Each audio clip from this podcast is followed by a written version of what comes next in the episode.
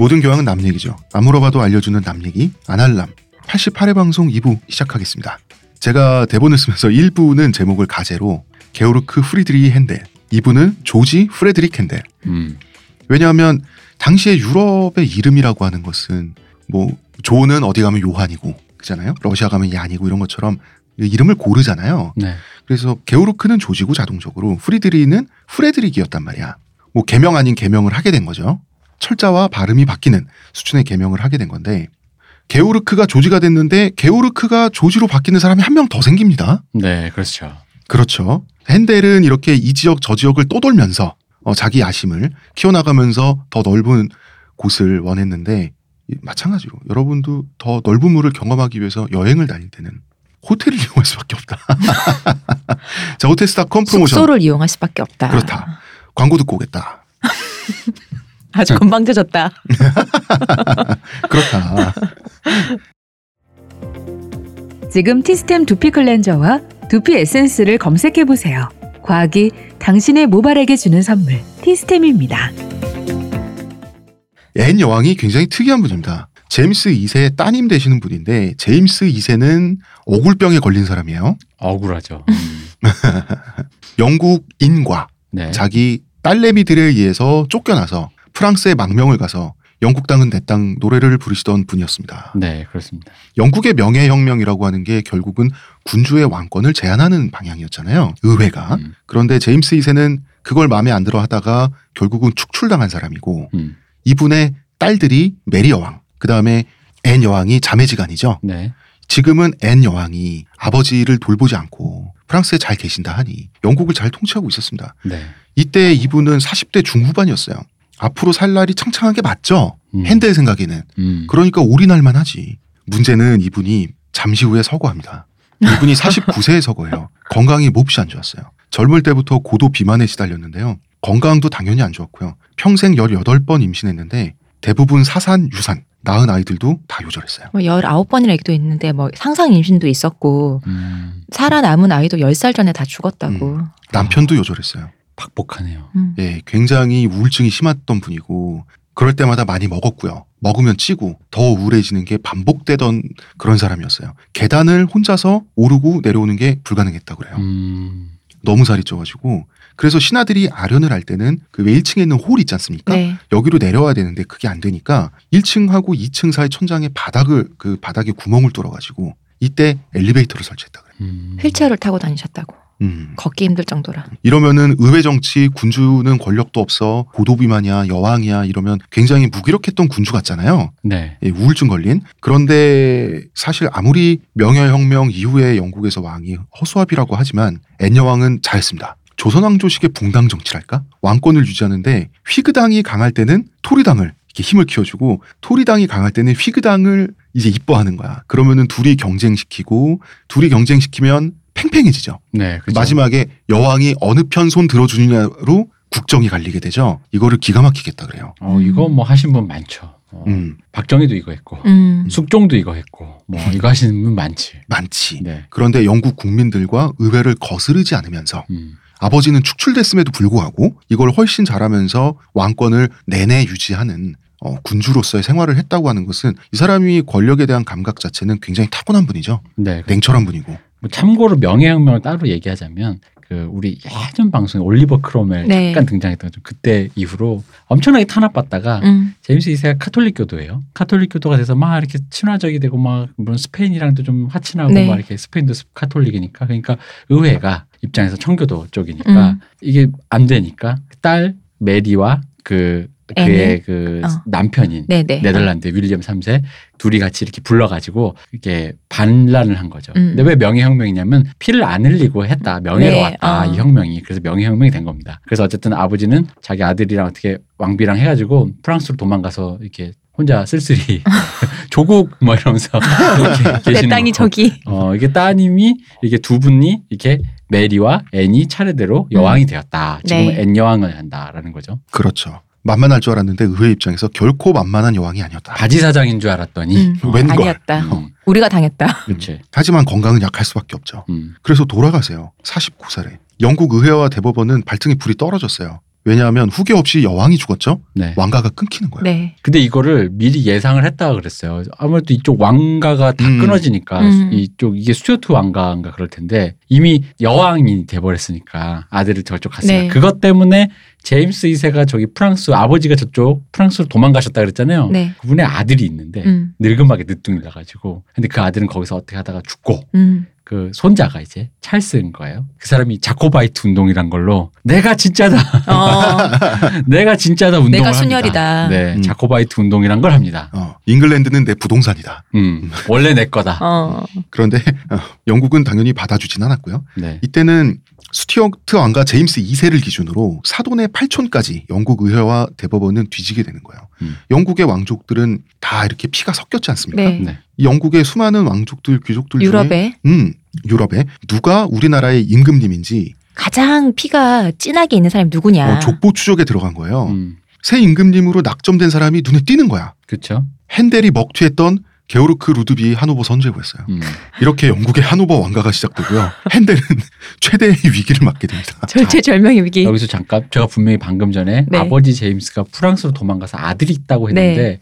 그럼 그 사람이 제일 진한 피 아니냐? 네. 그 사람이 카톨릭 교도기 때문에 음. 일단 제외했다. 그렇죠. 이겁니다. 이때 종교가 중요했잖아요. 네. 예전에 종교 갈리면서 계속 피해 분란이 일어났었잖아요. 음. 그러니까 진한 사람이 있긴 했는데 외면당했다. 그렇습니다. 게오, 게오르크 선제후는 어, 루터의 영향으로 네. 독일의 선제후들은 개신교가 많았습니다. 그렇죠. 음. 자, 게오르크 핸델이 조지 핸델로 신분 세탁을 해서 도망을 왔더니 게오르크 선제후가 조지 1세가 되어 쫓아왔어요. 네 이놈. 자 이게 다시 말하면 이수만 사장님의 휘하에서 다른 기획사로 갔는데 갑자기 그 기획사 사장님으로 또 이수만 사장님이 오셔서 난처해졌다. 사장님이 그 기획서 샀다. 네. 어. 핸델은 미치고 한장을 노리시죠. 하노버에 뒤통수를 치고 먹튀하고 왔잖아요. 음. 그랬더니 영국의 하노버 왕가가 시작. 조지 1세가 돼서 음. 오셨어. 게오르크 선제후는 버킷리스트. 여- 아, 영국 왕되면 뭐 할까?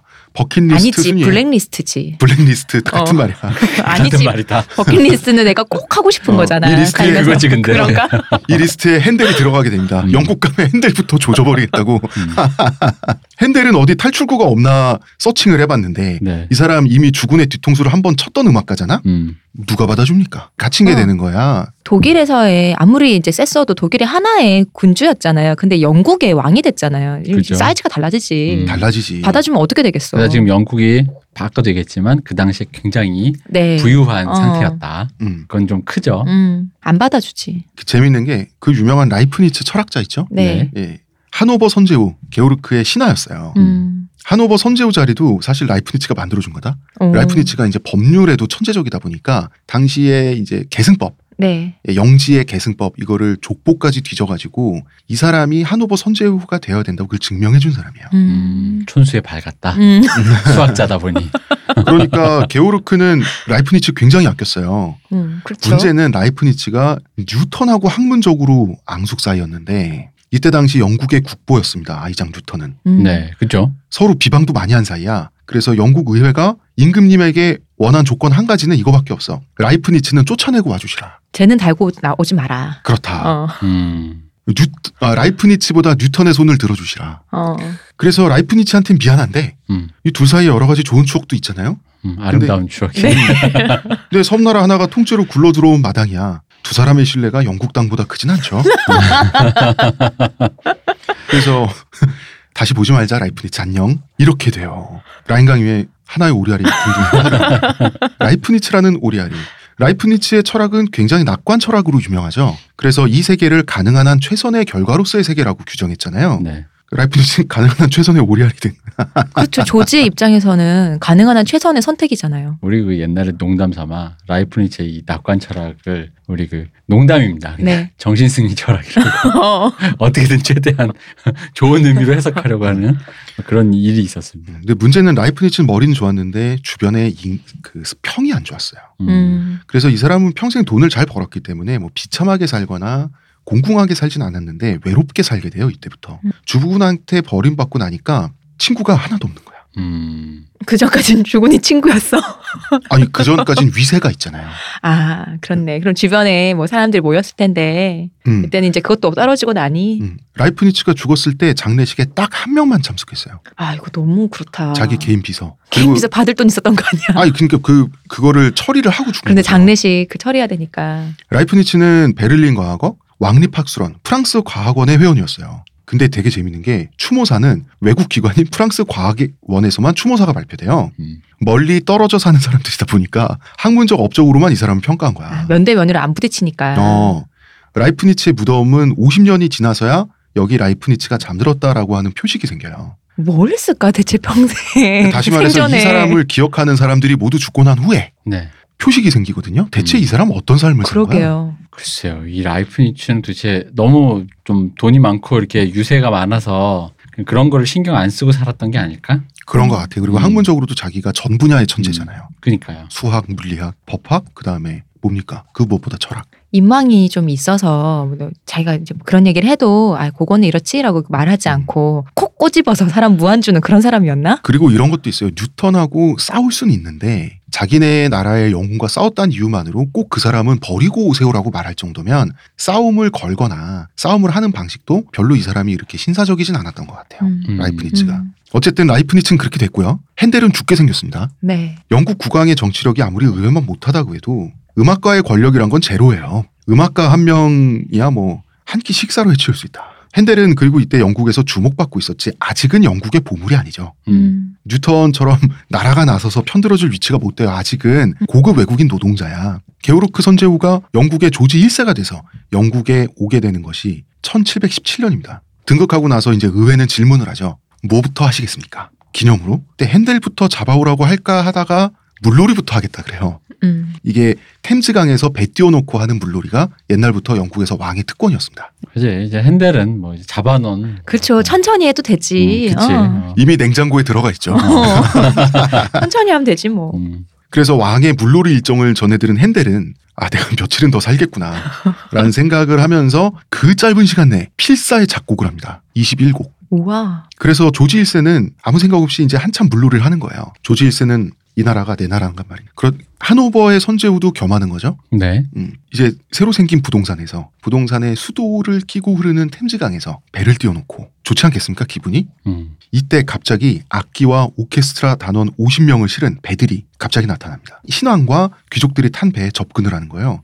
이, 게 일정에 없는 사건이었어요. 음. 뭐지 본- surprise인가 이랬을 거 음. 아니야. 근데 지휘자라고 서서 지휘봉 들고 있는 애를 가만히 보니까 저 새끼 핸델이야. 네 이놈. 조지 1세가 황당해하는데 핸델은 조지 1세가 그만두고 너 일로 와봐라는 말을 하기도 전에 어쨌거나 음악을 바쳐서 기분을 풀어드려야 하잖아. 음. 이게 자기 목숨을 건 아부거든. 다짜고짜 지휘를 시작해버려요. 내가 드릴 수 있는 가장 큰 게 뭐겠어? 그거밖에 더 있어 음, 제 사실. 마음입니다 전하. 어. 어. 핸델과 연주자들이 탄 배는 왕이 탄 배를 빙글빙글 돌면서 연주를 했대요. 무려 1시간에 달하는 21곡을 완주를 한 거죠. 예. 근데 또 상상만 해봐도 되게 좋았을 것 같아요. 그죠? 내 배를 그 연주가 이렇게 pis돌면서 계속 한다는 게 되게 장관이잖아요. 난 이게 그런 느낌인 거예요. 음악을 한다는 거의 장점이 뭐냐면 왕이 말을 하기 전에 자꾸 입을 막는 거지. 제제빠 계속 음악이 울려져. 아, 이 곡이 끝나면 아 그러니까 이제 끝났으니까 빨리 제 제 했는데 계속 계속. 스물 한 곡이라 이게 스물 한 곡이란 양이 아, 이유가 뭐, 있었구나. 어, 그치. 이것을 물 위에서 연주했다 그래서 Water Music 영어로 음. 수상 음악이라고 하는데 들어보세요. 21곡을 다 듣잖아요. 기분이 풀어지게 돼 있습니다. 어, 두 가지 설이 있습니다. 핸델의 목숨을 건 아부다. 음. 혹은 어 그냥 한 거다가 있는데 그냥 한 거다가 말이 안 되는 이유는 이 깜짝 이벤트의 모든 비용은 핸델이 사비로 부담했습니다. 음, 공식 일정에도 없었다. 목숨값이 뭐 이 정도면 괜찮지. 그럼요. 전 재산을 털었겠지. 전체 구성은 3부고요. 수상 음악은 총 21곡으로 이루어져 있고요. 1시간짜리 앨범 구성이에요. 그러니까 이게 21곡으로 1시간 가까이 되는 음악을 연주했다는 네. 이게 그 천일야화의 설정도 이거잖아. 어, 그렇죠. 어, 밤 계속해서 밤을 밤에 계속 어. 죽지 않으려고 다음 날이 다음 궁금한 날또 노래. 얘기하고 다음 어, 또 얘기하고 음, 또 들어보세요. 또 어. 들어보세요. 계속 21곡이나 되는 거를 이게 굉장히 이렇게- 고의적이죠. 어. 끝났나 하면 또 하고 끝났나 하면. 또 하는. 아. 음. 거의 그 사람이 말로 하면 충성을 다 바치겠습니다. 한 번만 살려주세요. 이 얘기를 음악으로 한 건데 음. 바로크 시대 관현 악단의 모든 악기를 동원했다. 음. 단 하프시코드는 너무 크고 무거우니까 배에 못 실어서 일부러 하프시코드를 제외하고 작곡했다. 전곡을 다 들어요. 게오르크 1세는. 안, 안 들을 수가 없잖아. 억지로 들은 거잖아. 음. 억지로 이제 듣다 듣다 듣다 다 듣고 나니까 음. 음악이 좋은 거야. 음, 그래서 아 이 자식을 죽일까 살릴까 하다가 한 번만 더 연주해 봐라. 음. 그래서 또 한 번을 더 연주해요. 봐, 천일 야화처럼 어, 걸렸네. 어. 이제는 몹시 음악이 마음에 드는 거야. 한 번 더 연주해라. 또 한 번 더. 이렇게 장장 순 연주 시간만 4시간. 음. 이때 연주자들이 다 탈진했다 그래요. 아니 그리고 배 위에서 흔들거리는데 또 돌잖아. 그러니까. 뭐 싱싱한 사람은 핸델밖에 없었겠지. 아, 게오르- 핸델은 이미 이제 그 핸델은 이미 이게 올라왔지 지금 어. 이게 죽느냐 사느냐니까 그쵸. 어. 지금 아드레날린 막 뿜뿜 이게 엔돌핀. 뭐 다 분비되고 있지 지금 이게 지금 피곤이 느껴지겠어요? 4 시간이 지나면 날도 저물게 되죠. 음. 게오르크는 핸델을 봐주기로 합니다. 기분이 풀어졌어요. 어. 버킷리스트에서 간신히 탈출했다. 블랙리스트에서 삭제했다. 이때 핸델의 나이 32살, 인생의 가장 큰 고비를 넘겼습니다. 야. 그래서 영국에서 전성기를 구가할 준비는 이제 마친 셈이죠. 조지 1세가 핸델을 봐주고 나니까 이 사람은 어, 음악가가 실수해도 봐주는 왕이라는 인식이 생겨나요. 음. 영국은 예술에 굉장히 관대한 나라구나. 음. 이러다 보니까 유럽의 굉장히 유명한 오페라 작곡가들, 음악하는 사람들이 영국 땅을 기웃거리게 되는 거예요. 음. 말하자면 핸델이 스타트를 끊게 된 거예요. 자기 목숨을 걸고. 음. 그래서 영국에서 오페라 세리아라는 유행이 일어납니다. 세리아는 영어로 시리즈죠. 네. 어, 오페라 단독 작품이 영화라면 세리아는 미드나 미니 시리즈 같은 거예요. 어, 한마디로 영국인들이 오페라를 많이 즐기게 됐다는 뜻이 되겠죠. 음. 대유행이 번진 겁니다. 이 여세를 몰아서 1919년이 되면 1700. 1700. 나 또 1900? 음. 1719년이 되면 왕립 음악 아카데미라는 것이 창설돼요. 음. 유럽 본토에서 인정받는 가수 연주자 다 데리고 옵니다. 아까 대표님이 누누이 말씀하셨지만 이때 영국은 돈이 남아 돌았어요. 네. 그리고 국력도 뻗치고 있었기 때문에 음. 뭔가 가오를 잡는데 예술만한 게 없잖아요. 이제 그쵸. 문화에 돈 쓰고 마음을 쓸 여유가 생긴 거죠. 음 그리고 특히 이제 물론 귀족들만 돈이 있는 거지만 전속 오페라 작곡가로는 당연히 핸델이 선임되죠. 다른 오페라 작곡가들도 있었지만 이 중엔 보논친이라고 핸델보다 나이는 많지만 핸델에게 평생 열등감이 시달려야만 했던 그런 할배도 있고요. 사실상 아카데미의 중심 인물은 핸델이죠. 왜냐 이 사람이 상임 지휘자였다. 음. 요즘으로 치면 어, 정명훈 지휘자님 요 정도 음. 지휘가 돼버린 거죠 지휘자로서는 그러면 당연히 전성기가 이제는 시작이 되는 거죠 핸델은 발표하는 작품마다 영국에서 데이트를 기록합니다 오페라 전성시대가 열리는 거죠 당연히 돈도 많이 벌게 돼요 애초에 핸델이 오페라에 관심 가진 이유가 뭡니까 오페라가 돈 되고 인기 끌고 자기 명성을 높이기에 가장 유리한 장르라서 오페라 선택한 거거든요 음. 그러니까 커다란 무대에서 커다란 대중적 성공을 거둔다는 꿈을 이뤘죠 네. 돈도 많이 벌었습니다. 핸델은 여기서 만족을 못했어요. 왜 웃어? 아니 그죠 여기서 이렇게 했으면 나가서 이제 자기 회사 세워야지. 그렇죠. 본인 회사. 게오르그 프레드릭 핸델이니까 GFH 이런 기획사를 어, 세워야죠. 어, 어. 물론 이제 소속은 왕립 아카데미 소속이지만 음, 자기 자신이 곧 기획사이자 소속자인 시스템을 구축하고 싶은 거야. 그렇죠. 음, 그래서 막대한 돈을 들여가지고 이탈리아 최고의 소프라노 두 사람을 스카우트했습니다. 음, 스타죠. 음. 그렇죠. 유럽 본토의 스타 두 명을 한 무대에 세우겠다. 내 작품에. 엄청난 욕심이지. 이게 결과적으로는 어떻게 되냐. 들어보시면 압니다. 한 명은 프란체스카 쿠초니, 다른 한 분은 파우스티나 보르도니. 쿠초니는 이런 스타일이었어요. 어, 음색이 좀 소박하고 정석적이다. 그리고 확실한 여성적 미를 갖고 있다. 정석적으로 정직하게 불렀는데 음역대는 높은 곳까지 올라갔다 그래요. 가장 고음이 가능한 것은 쿠초니였다. 그러니까 노래 실력은 쿠초니가 위죠. 음, 보르도니는 음역대는 안 높았는데 표현력이 풍부했대요. 아니 음. 노래 실력을 그렇게 위라고 얘기하면 어떡해요. 음역대로 얘기하면 어떡해. 당대 평가. 노, 어, 노래가 올림픽도 아니고. 그러니까 표현력이 풍부하고 음색은 좋고 음, 어, 연기력과 외모는 위였다. 음. 이 사람이 보르도니까. 보르도니가 어, 쿠초니는 그렇게 예쁘진 않았거든요. 음, 당연히 이 두 스타는 자기야말로 진짜 주인공이라고 생각하고 영국에 왔더니 자기만 부른 게 아니야. 음. 자기가 당연히 원탑 무대 원탑 쓸 줄 알았는데 소녀시대만 스카우트 한 줄 알았더니 옆에 원더걸스도 그런 기분이군요. 어. 한 팀만 해야 되는데. 아이유가 탑인 줄 알고 어. 무대 탑인 줄 알고 스카우트에서 갔더니 태연이 있더라. 어. 이두 사람의 기싸움은 심했다 그래요. 그리고 점점 치달아 가게 되는 거죠. 원래 감정이라는 게 음. 점점 나빠지잖아. 당시 오페라에서 지금은 어, 오페라가 됐든 뭐가 됐든 작곡가의 의지를 구현하기 위해서 정말 지휘자부터 연주자까지 노예처럼 접근하잖아요. 음. 당시의 오페라는 지금 우리의 영화나 마찬가지예요. 그래서 당시 오페라가 만들어지는 과정은 영화판이랑 똑같아요. 가장 어려운 존재는 작곡가도 아니고 지휘자도 아니에요. 여주인공입니다. 남주인공은 안 돼요? 남주인공은 해당 없어요? 이게 음악이기 때문에 음. 음역대가 여자가 더 높잖아요. 음. 소프라노가 가장 주인공이에요. 소프라노가 좀 더 각광을 받았나 보네요. 음. 음. 스타 가수가 가장 대하기 어려운 존재였어요. 스타 가수가 나 이런 대사 하기 싫다. 대사를 바꾸라고 하면 작곡가가 바꿔줘야 돼요. 원하면 비중도 얼마든지 늘려줘야 되고요. 안 그러잖아요? 공연 날 아프다고 들어 누워버리면 어떡해요? 공연장에서 대충 해버리면 어떡해? 음. 이러니까 스타의 비위를 맞춘다는 게 엄청난 고역이었고 이게 굉장히 중요한 일이었어요. 당시에 절절 매는 거지. 그래서 이때 당시의 오페라 곡들이 현재 잘 연주되지 않습니다. 음악과 드라마 완성도가 떨어져 있는 경우가 대부분이다. 근데 이런 상황을 알면서도 왜 둘을 굳이 데려왔을까? 우리 우리 소속사가 최고라서 음. 최고를 보여주게 보여주면. 되니까. 어. 어, 최고를 보여주려고 어. 다 했는데, 그러니까 왜 영화를 우리 소속사 한 명 데려왔는데 다른 데서 걔 데려가면은 떨어지잖아. 내가 최고라는 게. 지금 우리는 핸델은 정말 위대해라고 얘기하지만 당시 동시대 사람들은 스타 보고 가- 보러 가는 거예요. 그지. 그러니까 뭐 그런 식이겠네요. 도둑들- 영화에서도 음, 음. 어, 감독보다 배우가 중요하잖아요. 도둑들을 했는데 그 부- 배우들이 다 와서 좋게 해주면 고마운데 음. 만약에 서로 안 좋아지면 누구 누구 싸우고 이러면. 어, 뭐 그럴 수 있죠. 어. 음. 음, 스타 마케팅이 당, 당대는 중요하다. 근데 스타 마케팅이라는 건 이게 지금도 아니라 네. 그럼. 이 엔터테 이게 그러니까 이 이렇게 됐던 이유는 역설적으로요. 이 당시에 그러니까 이 오페라가 굉장한 그 당시에 흥업이었다라는 거죠. 네. 엔터테인먼트 사업 비즈니스였다라는 걸 단적으로 보여주는 거죠. 음, 음. 그쵸. 음. 스타에게 절절맬 수밖에 없는 이런 현실이다 보니까 이 두 스타는 쿠초니와 보르도니는 핸델을 괴롭힙니다. 핸델 왜 쟤가 한마디가 대사가 더 많아요? 이런 식으로 괴롭혀요. 음. 그래서 두 사람을 동시에 무대에 올려야 되는데 한 명의 비중이 조금이라도 높으면 난리가 나니까 등장 시간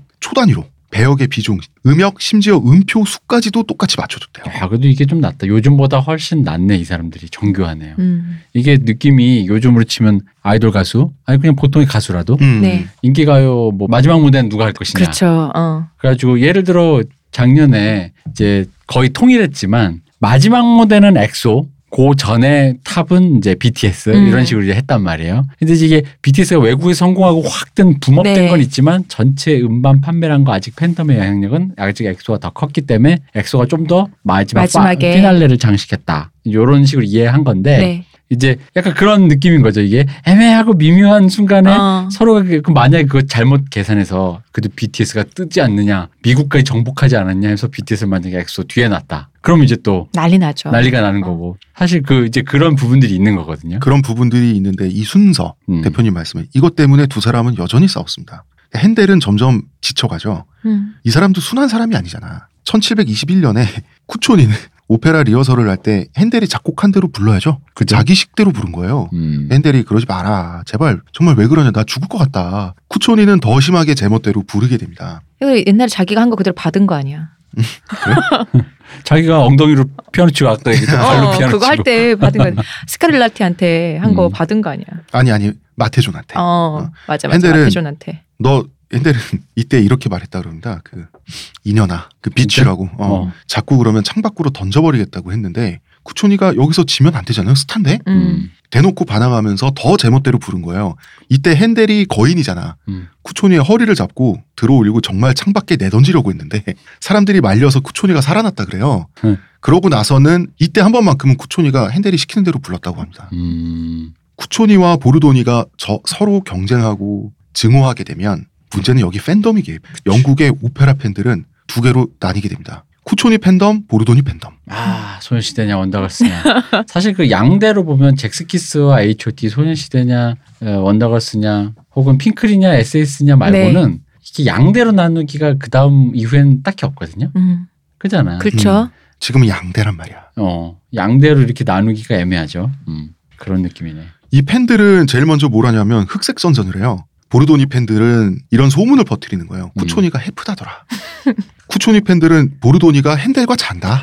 너무 동서고금이다 이거. 그게 여성의 어떤 그, 어. 그 음해를 하기 위한 방법으로는 늘 어, 음. 그녀의 그 헤프다라는 식으로 헤프면 뭐 어쩌라고. 어, 음. 이게 항상 참 그리고 보르도니 팬들은 쿠초니 얼굴 가지고 그렇게 흉을 봤어요. 음. 쿠초니가 보르도니보다 조금 못생겼단 말이야. 음. 그러니까 쿠초니 팬들은 열받잖아요. 보르도니 음역대도 높이 못 올라가는 게. 아 그렇죠. 이게 지금 전형 지금 이- 지금 나오는 게 저기 뭐야 지금 아이돌 게시판 가면 나오는 거 그대로.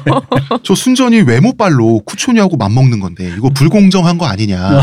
그러니까 아이돌 게시판에 가도 이래요. 이름만 바꿔도 어. 그대로. 심지어 전문가를 참치가 진짜 전문가인지 모르겠는데 전문가 참치면서 누구 뭐 어떤 가수가 음. 뭐 하, 높은 높은 뭐 하이 F까지 찍는다, 음. 뭐 높은 C까지 찍는다 이러면서 음역대를 굳이 하면서 그럼 이제 또 등장해 음악이 올림픽이냐 어. 그게 찍는 게 뭔 문제냐 어. 사람이 뭐 이렇게 좀 표현력이 좋고 예술이 그쵸. 좋아야지 이게 김연아 선수 때도 나온 얘기잖아요. 맞아요. 김연아 선수가 표현력이 좋고 아름다운데 그 아사다 마오가 세 바퀴 반을 도니까 그때 이게 예술이냐 스포츠냐 뭐 이러면서 굳이 그럼 김연아 선수도 그 당시에 왜 네. 트리플 악셀을 뛰어야 되는 거 아니냐 음. 우리도 맞춰야 되는 거 아니냐 어. 굳이 그럴 필요 있- 없지 않느냐. 어. 김연아 선수 훨씬 표현력이 좋은데 이러면서 모든 팬덤 모든 팬덤이 조금이라도 자기신의 장점을 가지고 근데 이게 재밌는 게 내가 내 팬을 좋아하면 상관이 없는데 남의 팬덤이 나의 이게 차오른다라는 게 결국 이게 정해진 우리 그때 박 박사 얘기한 것처럼 정해진 지분을 갉아먹는다는 생각이 들어서 위협감을 느낀다는 것 음. 때문에 이러는 거잖아요. 음, 음. 아 그런 것도 있고 감정 문제라는 게 음. 정치로 비화된 게 흑색 선전을 한다는 거에서 이미 정치적이잖아. 음. 문제는 이 두- 팬덤에 영국의 귀족층 거의 전부가 말려 들어갔어요. 그죠. 아 근데 팬덤이라는 게 그럴 수밖에 없어요. 야, 너 쿠초니파야 보르도니 파야. 음. 너 누가 더 좋아? 이걸로 사람들이 정말 진지하게 멱살을 잡고 귀족들이 싸웠어요. 게다가 이게 취향의 문제가 이 팬덤 이런 식으로 이렇게 그 어떤 그 약간 정치적인 문제랄까 네. 이런 거 어떤 감정 문제로 휘말리면은 뭐가 되냐면 나중에 이제 취향이니까 음. 그 굉장히 고약한 싸움이 돼요. 뭐가 되면 이런 거지. 예를 들어 너 아이유 좋아해 태연이 좋아해 이랬다가 예를 들어 내가 뭐 누굴 좋아한다 칩시다. 그러면 왜 그런 거 있잖아. 아니 내가 그렇게 아직도 그렇게 수준 낮은 음악을 듣는 그러니까 거잖아. 취향 존- 취향 존중은 없고 어, 취향 존중 없고 수준이 낮네 좋네. 어. 그러면서 수준이 왜 높습니까? 그럼 아까 같이 뭐 음역 이더 음역대가 높다든지 어쨌네, 어. 뭐 이러면서 다 그래서- 갖췄다느니 어. 뭐. 그래서 쿠초니를 비방하거나 혹은 그 보르도니를 비방하는 악선전을 퍼뜨리거나 하다 보면 서로 감정이 살아나니까 이제는 팬덤끼리 서로 비방하면서 흑색 선전을 하는 거예요. 음. 그죠 이거 많죠. 음, 보르도니 좋아하는 팬덤들 사이에서 어 뭐 이런 뭐 난교를 했다더라 막 이러면서 음. 쟤네는 난교한다 막 이러면서 그러다 보니까 오페라 현장에서 같은 무대에 서지 않습니까? 네. 쿠초니 파트에서는 보르도니 팬들이 쿠초니가 노래 부르는 거를 방해하는 거예요. 음. 욕설하고 음. 야유하고 우리가 알고 있는 클래식이 아닙니다 지금. 보르도니 파트에서는 쿠초니 팬들이 똑같이 하는 거예요. 그러니까 무대는 점점 엉망이 되는 거죠. 우리가 아는 클래식은 박수도 막 맞춰서 치라 그러고 막 이랬던 것 같은데 원래는 아니라고 하지만 음. 어, 원래는 엔터테인먼트니까 어. 그러다가 1727년이 되면 드디어 사건이 터집니다. 이때는 핸델이 아니라 보논치니가 음. 작곡한 아스티아낙스 오페라 공연 때인데 어차피 상임 지휘자는 핸델이니까요. 음. 네. 처음부터 보- 쿠초니하고 보르도니는 무대에서 서로를 노려본 채로 노래를 부르는 거예요. 분위기가 이상해. 음. 아, 계속 노려보고 있어. 둘이 연기를 안 해. 음. 오페라는 연극이기도 하거든요. 네. 왜냐? 이미 대기실에서 이미 머리끄댕이 한 번씩 잡아, 잡고 나왔던 거예요. 1차전 한 번 하고 나오셨구나. 1차전 한 번 하고 나왔는데 아, 잠깐만 머리끄댕이라고 말하지 말고 싸웠다고 하자. 어. 맞아. 아, 머리끄덩이를 실제 잡았는데 뭐아 역사적으로. 그래? 어. 머리끄댕이 잡은 거야? 어, 몰라 아. 나도. 이때 못 봤어요. 음. 정말 잡았어요. 그리고 무대 위에서 동시에 동시에 이렇게 노려보다가 동시에 누가 먼저 할 것도 없이 다시 머리끄덩이를 또 잡고 싸우게 돼요. 스파크가 튀었구나 또. 음. 지금 이게 왕세자빈이 와서 보고 있던 무대였거든요. 배우들이 여배우 싸우고 당시 무대 장치라는 게 헐겁잖아요. 사실 보기에만 네. 좋지. 무대 장치가 쓰러지고 무너지고 이랬어요. 동시에 객석은 반은 보르도니 팬이고 반은 쿠초니 팬이잖아. 객석에서 이 두 양 팬덤이 패싸움에 돌입하게 됩니다. 입으로만 싸우지 않겠다 이제. 좋은 주먹 나오고 왜 입으로 싸우시느냐. 음.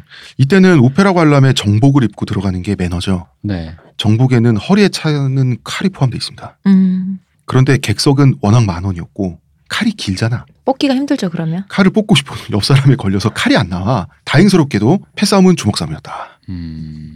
어찌어찌 공연이 끝났다는데 대체 어떻게 끝난 건지 는 모르겠어. 얘 만약에 칼싸움 공간이 충분해서 칼싸움으로 비화됐다면 많이들 다쳤을 건데 어쨌든 부상자 뭐큰 부상자는 없이. 아, 어쨌든 그 왕족들은 부상자가 없었어요. 큰일 날 뻔한 거지. 이때 이 사건으로 오페라의 위상이 땅에 떨어지게 됩니다. 그 이게 비슷한 일이 많아요. 뭐 최근에도 보면 최, 비교적 최근이지만 모 아티스트 공연할 때 일부러 환호하는 그거를 저타 팬덤끼리 연합해서 침묵. 음. 공연하는 동안. 어. 그러니까 예를 들어 뭐 내가 시호님 팬이면 나는 딴 사람 팬이긴 하지만 시호님을 싫어하는 홍대선 작가가 나랑 같이 연합을 하는 거지. 그래서 우리 같이 침묵하자. 그래 음. 침묵. 그래서 되게 뻘쭘한 거야. 그러게요. 어. 왜냐면 그 아이돌 공연장 이렇게 여러 명이 나오는 그런 류의 그 드림 콘서트 같은 데 보면 수많은 팬덤이 다 이렇게 나눠 갖고 각자의 색깔로 이렇게 네네, 앉아 예. 있잖아요.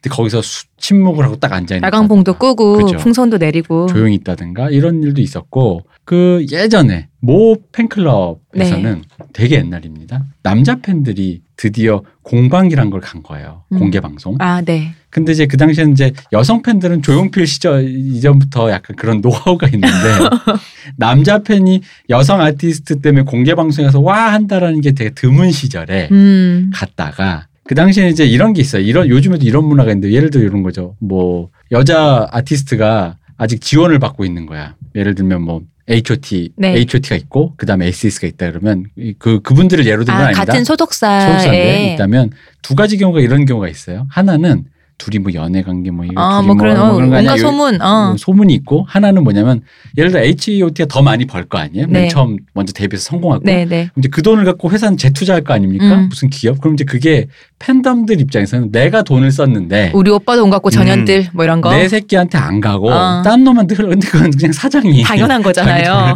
자기 회사를 투자하는 어. 거죠. 근데 이제 그렇게 생각을 하면서 그 이상하게 같은 소속사면 좀 좋아해 줄 법도 한데 싫어하거나 음. 뭐 이렇게 되는 음, 거죠. 음. 근데 이제 그런 식으로 하다가 제주는 오빠가 넘고 어, 음. 그치. 어, 투자는 니년들이 받느냐. 어, 주로 이제 근데 여성 아티스트들에게 주로 그런 게좀 음. 많이 갔죠. 근데 어쨌든 그런데 그런 여성 아티스트가 이렇게 공연을 하는데 그런 남성 아티스트의 모 팬들이 또 연합을 해서 이렇게 약간 이게 욕을 했어요. 어. 리듬 요즘 이름 이런 거죠. 리듬에 맞춰서 뭐 딴딴딴 하면은 왜 이런 거 있잖아.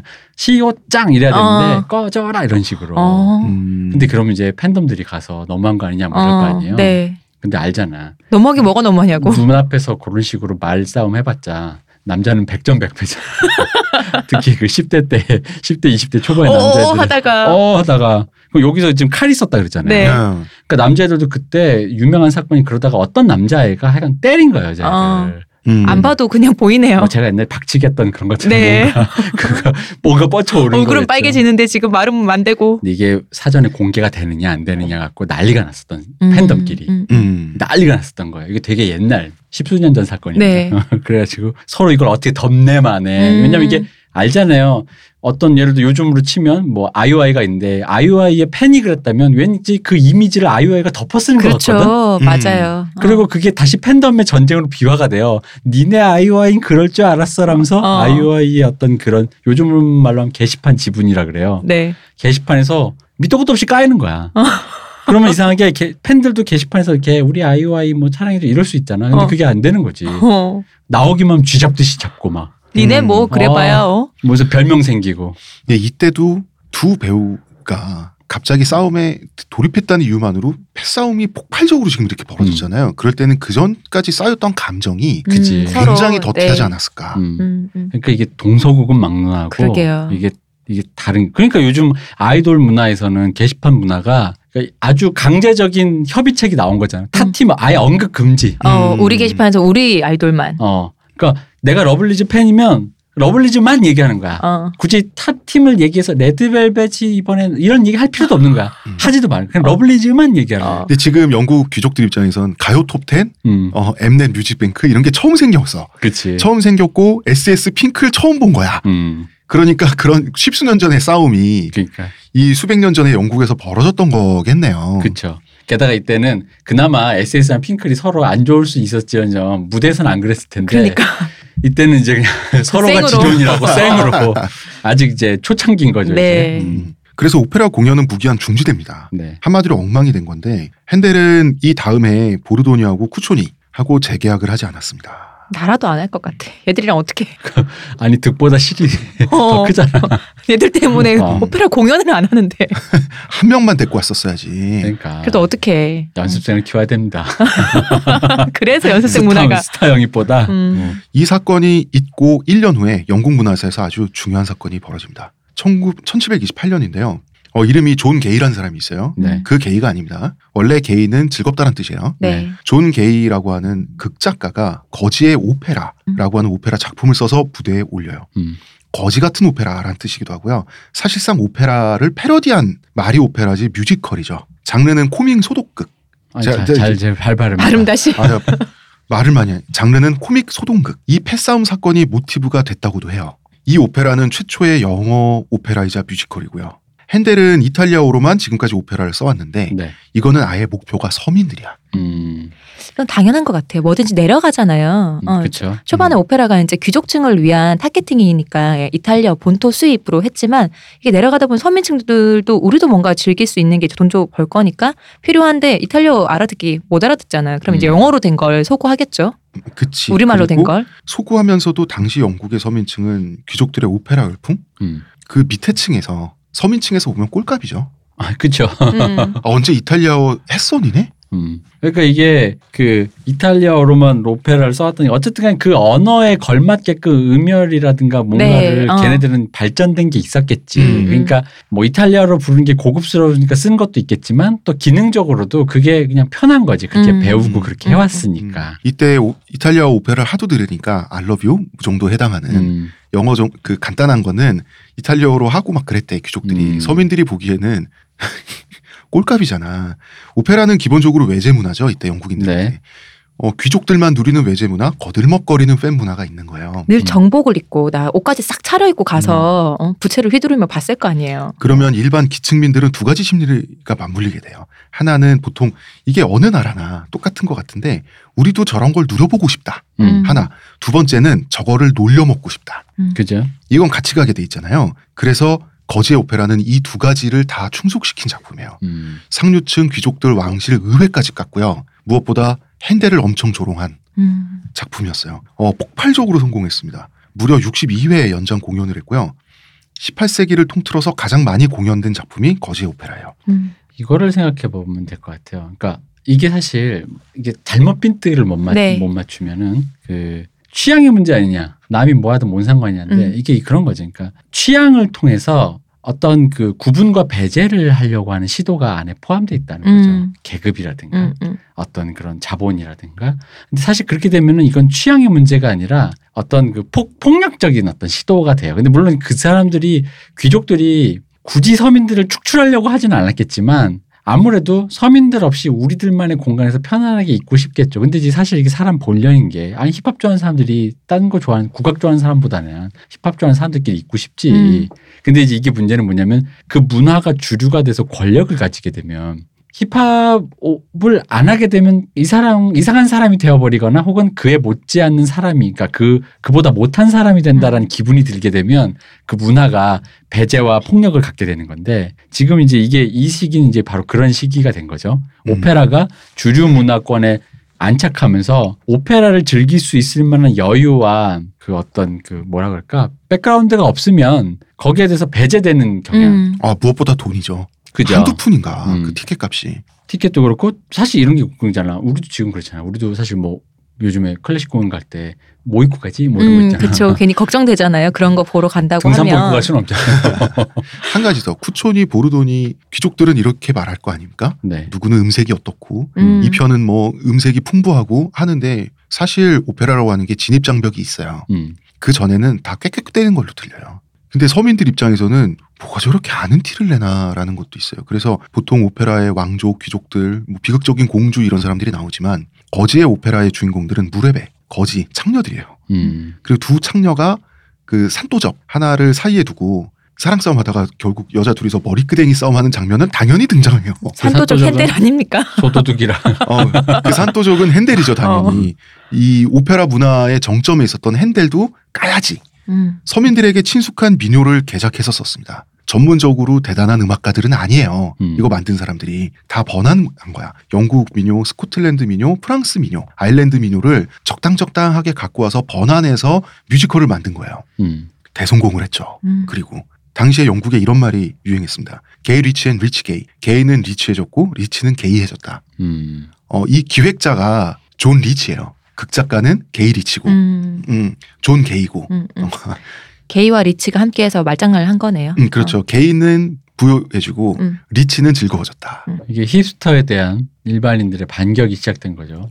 반격이 시작된 거예요. 음. 핸델은 위기를 맞게 되는데 갑자기 조롱과 풍자의 대상이 되잖아요. 네. 근데 수- 원래 자기가 작곡자라고 수준도 높고 자기는 정통이고 오페라는 돈도 많이 들어가잖아요 무대에. 음. 흥행에서도 거지의 오페라에 완패당한 거예요. 핸델의 기준에선 정말 저 밑에 있는 아마추어들이거든요. 네. 이제는 오페라를 듣는 게 더 이상 힙해지지가 않아진 거예요. 마치 그런 기분이겠다. 세상에 불의에 분노한 래퍼였다가 쓸데없이 화낸 래퍼 기분이. 그렇게 된 거죠. 어, 그리고 핸델은 이제 조롱의 대상이 된 이상 핸델의 오페라를 듣는 건 뭔가 고루해진 거야 음. 이해 왕립 오페라단이 문을 닫고 맙니다. 핸델은 근성이 있는 사람이다 보니까 나는 핸델은 계속해서 성공하고 계속해서 돈 벌어올고 있어야 만족하는 사람이에요. 네. 새 술은 새 부대, 2차 왕립 아카데미를 또 만들어요. 음. 이때는 유럽에서 프리마돈나를 또 데리고 오는데요. 아예 스타성이 없는 사람을 골라서 데리고 와요. 그러니까 아까, 아까 연습생. 어, 연습생이네요. 음, 팬덤도 없기를 바란 거야. 음. 이 여자가 안나 마리아 스트라다인데요. 노래는 당연히 굉장히 잘했습니다. 네. 그런데 굉장히 외모 조건이 몹시 안 좋은 사람이었어요. 음. 그러면 개인적으로 인기를 끌기 힘드니까 이런 사람은 사실 자기한테 못 개길 거 아니야. 이게 오페라도 그렇고 의 프리마돈나의 존재가 그 어마어마한 존재잖아요. 어, 그 인기와 그녀에 대한 그 아름 당연히 프리마돈나를 딱 떠올려주는 게 있잖아요. 아름다움. 음, 그런 게 있는데 그렇지 않으면 당연히 못 끌었겠죠 인기를. 그때 음. 음. 반 시대도 아니고. 그치. 실력은 당연히 출중했죠. 좋은 무대에 못 서고 있다가 음, 핸델이 자기를 발탁했으니까. 발탁해서 영국까지 데려와 주면 얼마나 고맙습니까? 음. 그래서 끝까지 핸델을 지지했는데 이런 평이 있었어요. 노래는 좋다. 그런데 외모 때문에 몰입이 방해된다. 근데 오페라 장르는 어쩔 수 없는 것 아니 같아요. 그게 아니라 어. 이 흥업이란 건 어쩔 수가 없어요. 어. 그러니까 왜냐하면 이게 외모도 매력의 가장 네. 원초적인 매력이고 사실 외모가 안 뛰어난 사람은 외모의 다른 어떤 매력으로 그거를 이제 대체하는 거죠. 네. 음. 이거는 엔터테인먼트가 가진 어쩔 수 없는 속성이거든. 여기에는 정치적 올바름이란 건 존재하지. 음. 사람이 그런 거에 매혹되니까. 오페라 가수는 가수이자 배우잖아요. 그럼 음. 눈으로 직관하고 귀로 이제 또 직관해서 두 가지가 충족되는 야지 이게 또 확 오를 텐데. 그러니까 이게 역설적으로 어떻게 되냐면은 이때는 이러다가 그러니까 이때가 오히려 외모 지상주의가 좀 더 심화됐었던 거죠. 음. 근데 이제 아까 그 녹음 매체, 음반 매체가 발달되면서 감상의 문화가 생기면서 이제 이게 오히려 수그러드는 순간이 와요. 네. 음. 왜냐면 내 눈에서 자켓 말고는 네. 음악 자체를 감상할 수 있는 순간. 근데 이제 현대로 치면 이제 MTV 시대가 열리면서 다시 또. 다시 또 이제 이게 부활하죠. 부활하는 거죠. 왜냐면 근데 어쩔 수 없어. 이건 본능적인 거야. 음. 오페라는 쇼란 말이야. 음. 음. 아니 그 노, 태연처럼 노래를 잘하는 애가 태연만큼 이쁘면 그건 진짜 슈퍼스타가 될 수 있잖아요. 네. 근데 태연만큼 안 이쁜데 태연만큼 노래를 불러. 그럼 사실 그 똑같은 조건이라고 치면 그렇잖아. 사실 음. 사람이. 당연히 스타성이 떨어지죠. 음. 결국 흥행이 됐겠어요? 안 됐겠어요? 오페라들이. 안 되죠. 음. 이쯤 되면 야, 헤겔, 핸델도 다시 현자 타임이 올 수밖에 없는데 왜냐하면 팬덤, 스타성, 그놈의 이쁜 년들 음. 정말 징글징글해서 아예 이런 프리마돈나를 데리고 왔는데 다른 생각해보니까 들어왔더니 음, 생각해 보니까 팬덤과 스타성이 괜히 존재해야 되는 게 아니야. 그러니까 그게 돈을 버는 거예요. 그게 엔터테인먼트의 속성이란 걸 이제 파악한 거지. 어. 음. 그렇기 때문에 스타들은 그렇게 곤조를 부리는 거고 스타들에게 맞춰서 작곡자, 지휘자들이 절절 매는 게이 음. 모든 건 흥행 때문이잖아. 그치. 스타 마케팅 때문에. 게다가 여기 또 불행이 다가옵니다. 고래 싸움에 새우등 터지게 되는 상황이 발생을 하는데요. 하노버 왕가가 남자들끼리 사이가 안 좋아요. 이때는 조지 1세는 돌아가시고 조지 2세였습니다. 네. 조지 2세는 조지 1세를 혐오했어요. 어, 아버지는 어머니를 괴롭혔지. 조지 2세는 아들인 왕세자도 혐오했어요. 아버지랑 아들을 다 싫어했어. 이 사람은. 음. 방탕하고 무책임하다. 아들은 아버지보다 일찍 죽어요. 그래서 맞손자가 왕세자가 되거든요. 음. 이 사람이 프레드릭 왕세자인데 자기 할아버지인 조지 2세를 또 혐오했어요. 할아버지 당신은 우리 아버지를 미워해서 죽게 만들었지. 음. 음. 현재 국왕은 조지 2세고 왕세자는 손자인데 이 프레드릭은 할아버지를 괴롭히고 싶은 거예요. 근데 어떻게 감히 왕한테 직접 반항을 합니까? 왕실의 자랑이 핸델이야. 음. 핸델을 괴롭혀야겠다. 2차 왕립 아카데미를 괴롭히기 위한 목적만으로 귀족 오페라단이라고 하는 걸 만들어요. 그리고 스타와 연주자를 돈으로 무작정 빼오기 시작합니다. 고연도 똑바로 안 했어요. 이게 목적이니까. 음. 흑색 선전하고 팬들을 괴롭히는 게 목적이니까. 관객 빼돌리고 인기곡 무조건 표절하다. 음. 악기도 훔친다. 대단하다 이 사람. 그렇게 악기가 없으면 연주를 못 하니까. 음, 너무 무근본해서.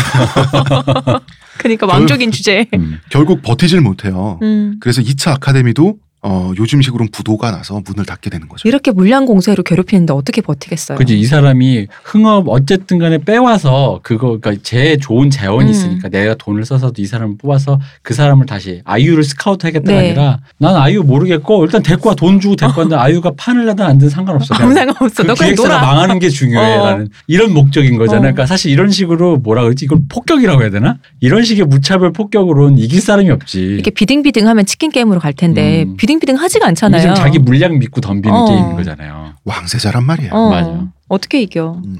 핸델이 아무리 작곡 자- 열심히 하면 뭐해. 무조건 표절하는데. 아 근데 게다가 이게 간 사람도 그랬겠다. 간 사람은 당연히 좋은 조건으로 갔겠지만 갔더니 아무것도 안뭐 시켜놔. 제대로 된 것도 안 한 거잖아. 어. 그러면 돈은 받지만 왠지 그런 거잖아. 결국 그러니까 막- 결국 이게 그 판 자체가 결국 소멸될 위기에 생겨버리는 그렇죠. 거잖아요. 아, 판을 그냥 엎으려 그러는 거지. 어. 예술가 입장에서는 돈은 받아도 이런 식으로 활동이 뜨게 되면 좀 예술가로서 녹슬게 되잖아요. 그렇죠. 그런데 핸델의 위대한 점은 대중음악가로서 정체성을 한 번도 잃은 적이 없어요. 음. 그러니까 내가 여태까지 보니까 이 사람이 진짜 엔터테인먼트로서의 흥행사로서의 감각이 훨씬 더 이렇게 예민하게 벼려져 있던 것 같아요. 음. 보니까 음악가로서의 다른 악, 작곡가들처럼 네. 작곡에 대한 어떤 그 테크닉과 그런 거 연마도 했겠지만 뭐 이렇게 이쪽으로 촉이 또 어. 몹시 좋으셨다. 그런가. 이, 이게 이 사람이 예술관이에요. 네. 대중에게 많은 지지를 받는 예술이 진짜 예술이라고 생각할 수 있죠. 그죠? 음. 이 사람은 자기를 몰락시킨 단초가 되는 그놈의 공연이 거지의 오페라잖아. 네, 거지의 오페라 기획한 기획자 존 리치잖아요. 네. 존 리치를 찾아갑니다. 어, 음. 대단하다 진짜. 음. 멋진 사람이네. 네. 대중극장에서 존 리치는 대중극장을 소유하고 있으니까 일반 음. 서민들을 상대로 하는 대중극장에서 대중과 direct로 내가 만나보겠다. 음. 왕립 아카데미 이런 걸 거치지 않고. 이게 또 어떤 의미에서 좀 패러다임이 귀족에서 약간 이제 서민들로 넘어가는 그때가 아닌가요? 어, 그걸 인정한 포착, 거예요. 어, 이걸 음. 포착해서 그거를 오 그럼 음. 오케이 된 게 아닌가? 존 게이가 이 사람이 기획자로서 흥행력이 굉장히 있었던 모양인데 이 흥행력도 인정한 거예요. 음. 그리고 이제 그것도 인 거지. 서민들의 흥행력, 그러니까 서민들이 돈을 쓴다라는 서민들로서도 충분히 흥행이 된다라는 음. 거를 본 거지 또. 그렇네요. 간파한 어. 거지. 음. 여기만 돈 나올 구멍이 아니다. 어, 어. 유럽 최고의 작곡가가 자기랑 일해보자고 와주니까 존 게이도 감복해요. 음. 이 사람 내가 생각한 그런 꼰대가 아니었던 거야. 이 두 사람은 의기투합해서 민간 오페라 극단을 또 만들어요. 대중성을 위해서 이탈리아 오페라의 형식을 탈피해보겠다. 다양한 실험을 합니다. 요즘 영화로 치면 CG도 넣고 다 해보는 거야. 발레리나의 공연까지 삽입하고요. 음. 발레곡도 삽입하고 합창을 넣기도 하고요. 할 수 있는 걸 다 해요. 네. 이 시기 핸델의 오페라가 이 사람의 오페라 커리어의 절정입니다. 가장 수준이 높아요. 그런데 영국에서 오페라 인기는 이미 시들어 버린 후였다는 거지. 음. 수준하고 대중성은 별개잖아. 그렇죠.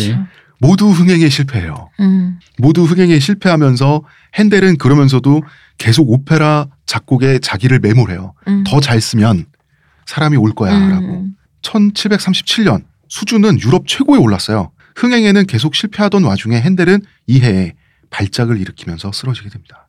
벌써 이, 이 사람 부도만 세 번 난 거야. 음. 오른손 손가락 네 개가 마비되고요. 정신도 오락가락하게 돼요.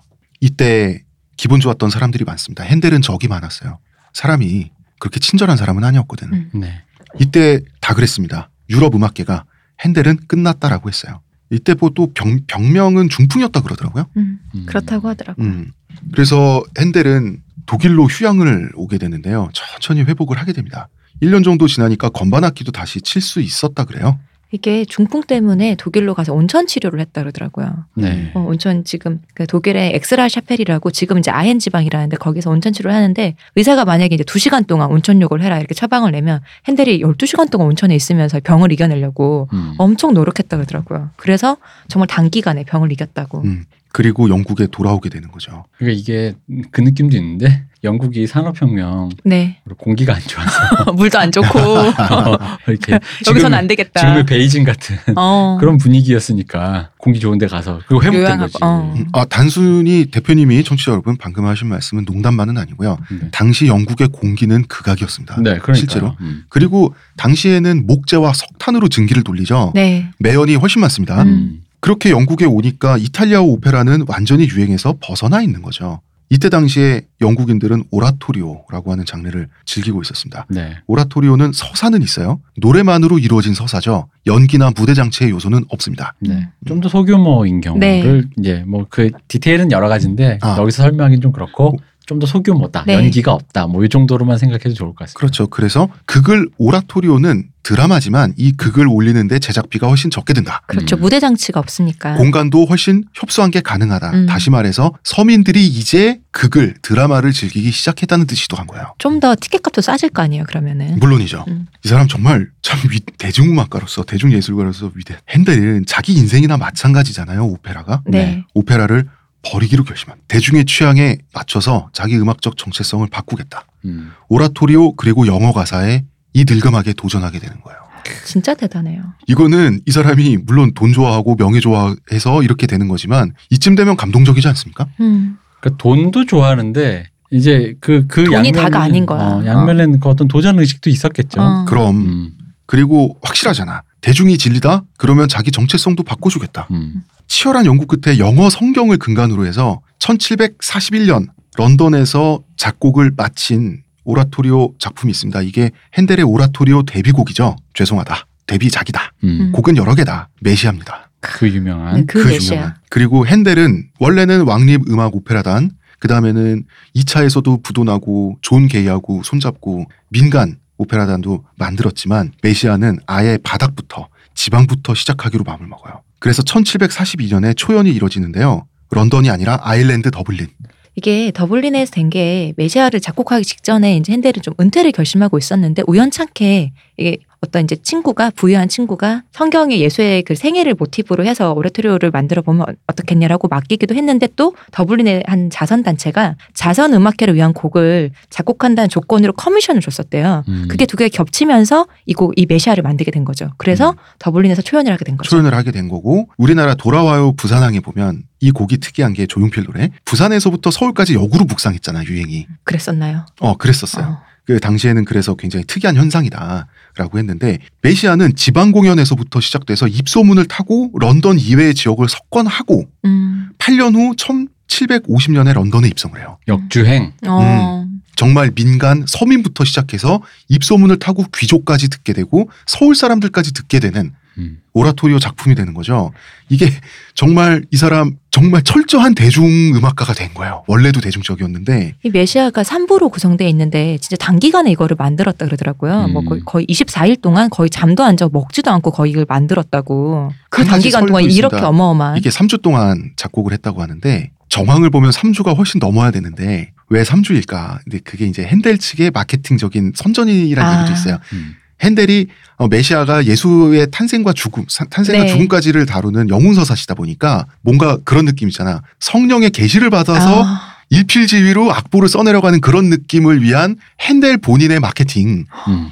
수 있다라는 얘기가 있어요. 음, 왜냐하면 그러기에는 메시아를 작곡하기까지의 네. 기간의 몇 년이 너무 뜬다. 음. 원래 그런 식으로 작곡한 사람이 아니다. 음. 핸델은 저는 모르겠습니다. 근데 그냥 관심법 하면 대표님 어떤 것 같아요? 아이 마케팅이지.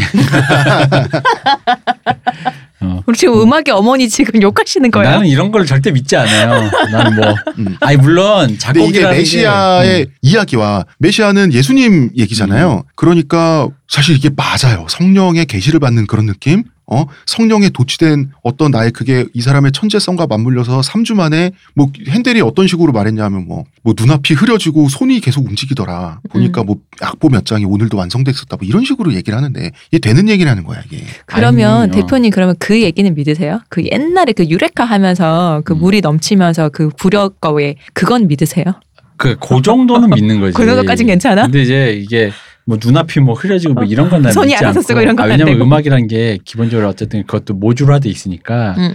이 정도 구력을 가진 작곡가가 사실 맘만 먹으면 그 퀄리티를 떠나서라면 네. 그게 뭐뭐 짧게건 길게건 얼마인지 할 수 있을까 나는 생각해. 그러니까 그게 뭐 뻥은 아니라고 생각하지만 거기에 이제 그 내가 말하는 건 거기에 처진 어떤 MSG가 음. 있잖아. 음. 그게 기간의 문제보다는 어, 어. MSG가 있죠. 그 음. MSG가 좀 왠지 그 이 작품이 메시아잖아요. 음. 메시아니까. 어, 굉장히 그 어떤 자기가 성스러운 마음으로 계시를 받고 이런 어, 느낌이라. 했다라는 어. 걸좀 무슨 뭐 저기 아기 동자한테 네. 뭐 이렇게 받았다는 것처럼 이렇게 뭐 그런 느낌이 어. 사실은 들어가 있단 말이야. 어. 자꾸 그런 걸 실제로. 친다 이거지. 그러면 이 메시아라는 곡이 단지 핸델 개인의 작품이 아니라 하나님의 성령이 핸델이라고 하는 사람을 점지에서 나온 뭐라고 하나님의 역사심의 작품인 듯 만 듯한 느낌을 준단 말이야. 그지 그러면 이게 뭐냐면 너희들 모두 그 그리스도인이라면 음. 필수적으로 들어야만 하는 어. 일일 일 다운로드, 일 스트리밍을 시전하여라. 뭐 이런 느낌이잖아. 그리고 핸델은 존 리치와 당분간 함께 일하면서 마케팅을 봤잖아. 음. 음. 난 이게 연관이 과연 없었을까? 메시아는 드디어 1750년에 런던에 입성을 해서요. 런던을 드디어 접수합니다. 음. 완전히 접수하고요. 지방에서 런던으로 상경한 것처럼 유럽 전체의 구도에서도 거꾸로 됐어요. 거꾸로 지금까지 영국은 유럽 본토에서 완성된 거를 갖고 와서 소비만 하던 지역이었는데 이제는 영국에서 영어로 만들어진 오라토리오가 유럽 본토로 수출돼서 유럽도 음. 석권하게 되는 거예요. 음. 메시아로. 메시아로 그러면 바로 이 시점에서 핸델은 영국의 영웅이 되는 거죠. 어, 그죠. 음. BTS 싸이 되는 거죠. 네. 자국의 언어로 저쪽 본토를 간 음. 거니까. 맞습니다. 런던 초연에서 당시 왕이었던 조지 2세가 메시아 할렐루야 파트에서 벌떡 일어났던 사건 유명하죠. 네. 굉장히 감동을 받아서 근데 이것도 핸델의 마케팅이란 설도 있어요. 뭐 그래서 이것 그것 때문에 아직도 이제 할렐루야 합창 때는 기립하는 전통이 세워졌다. 어, 사실은 조지 2세가 왕이잖아. 네. 네. 음, 왕은 어딜 가나 편한 사람이죠. 지각했대요. 음. 지각했는데 마지막에 할렐루야 부를 때가 돼서야 객석에 입장을 하는데 왕이 입장을 하니까 다들 일어섰다는 거지. 음. 이때 그때 맞춰서 할렐루야를 불렀다. 어, 마침 그때 할렐루야를 부르는 타임이었는데 이게 유럽에 영국을 거쳐서 유럽에 넘어갈 때는 어떤 식으로 마케팅이 됐냐 하면 조지 2세는 감동받아서 일어섰다. 이러면 다른 유럽의 왕들도 질 수 없잖아요. 자기도 그리스도인이잖아. 할렐루야인데. 어, 할렐루야 할 때 자기도 왕들도 일어서고 이제 유럽 사람들은 다 일어나는 거야.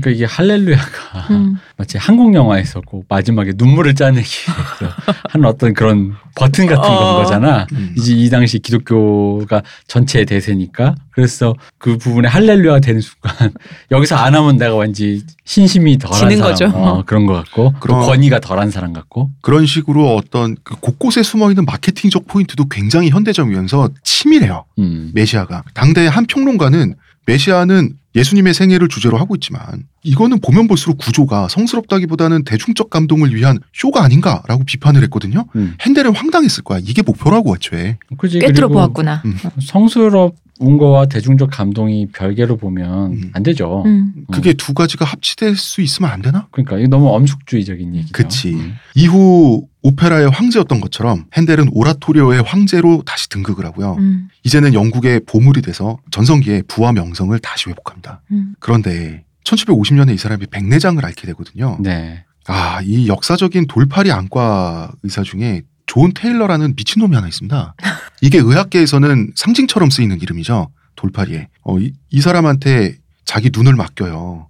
이 사람은 이미 바흐의 눈도 실명시키고 나서 이제 핸델을 실명시켜 오게 되는데 결과적으로 양쪽 다 실명됩니다. 음. 이 사람 아주 미친 진짜 정말 수백 명의 환자들을 실명시킨 역사적인 희대의 돌팔이 또라이거든요. 근데 이 사람 덕분에 이 사람 했던 게 수많은 뭐 수술도 하고 뭐 하잖아요. 근데 네. 다른 거는 이제 지금은 쓰지도 않고 이렇게 다 실명시켜서 그런데 사실에 대한 거는 음. 이 사람이 그래도 그렇게 틀린 말을 안 했다는 얘기도 있더라고요. 이 사람은 독일 가면 자기가 영국 왕의 눈을 되살리고 어. 왔다. 그리고 뭐 어디 프랑스에 가면 자기가 폴란드 왕의 눈을 되살리고 왔다. 허풍이. 엄청 심했다고. 그리고 당시에는 이제 유럽이 식민지들을 차지하고 있을 때니까 식민지의 남미나 아프리카 보면 신기한 동물들을 갖고 와서 전시하고 음. 애완동물로 키우고 그랬단 말이야. 이때 유럽에 소개됐던 동물 중에 하나가 긴팔 원숭이였어요. 네. 자기가 긴팔 원숭이 눈도 뜨게 해줬다고. 음. 사람하고 비슷하니까 그 정도로 자기가 실력이 있다. 아, 우리 신봉사가 이분을 만났으면은 음. 쌀 안 바쳐도 되는 건데 우리 심청이가 어, 음악인의 적이다. 바흐도 당하고 이젠 핸델이 당했다. 전형적인 사기꾼의 그거죠. 부모 실명시킨 새끼. 어, 안과 역사에 전 세계 안과사의 허경영이다. 음. 그런데 이 사람 웃긴 게 뭔지 아세요? 말년에 자기도 실명돼. 맞아 그런 얘기 있더라고요. 그야말로 실명 왕이다. 이 사람 존 테일러라고 하는 이름은 지금은 하나의 상징처럼 통용이 돼요. 어? 너희 새끼 존 테일러냐? 돌팔이에. 식으로. 음. 그런데 핸델이 실명을 했어도 계속해서 작곡을 했고 흥행은 이어나갔습니다. 지휘도 하고. 음. 네. 1759년 사망할 때까지 계속해서 작곡을 했고요. 계속해서 성공을 하다가 정말 성공한 대중 예술가로서 사망을 하게 됩니다. 그리고 영국에선 이미 음악의 뉴턴이 된 거야. 음. 뉴턴은 과학의 핸델이 되고 영국에서 귀인들만 묻힌다는 그 웨스트민스터 사원 있잖아요. 네. 지금 현재 뉴턴과 함께 안장돼 있습니다. 음.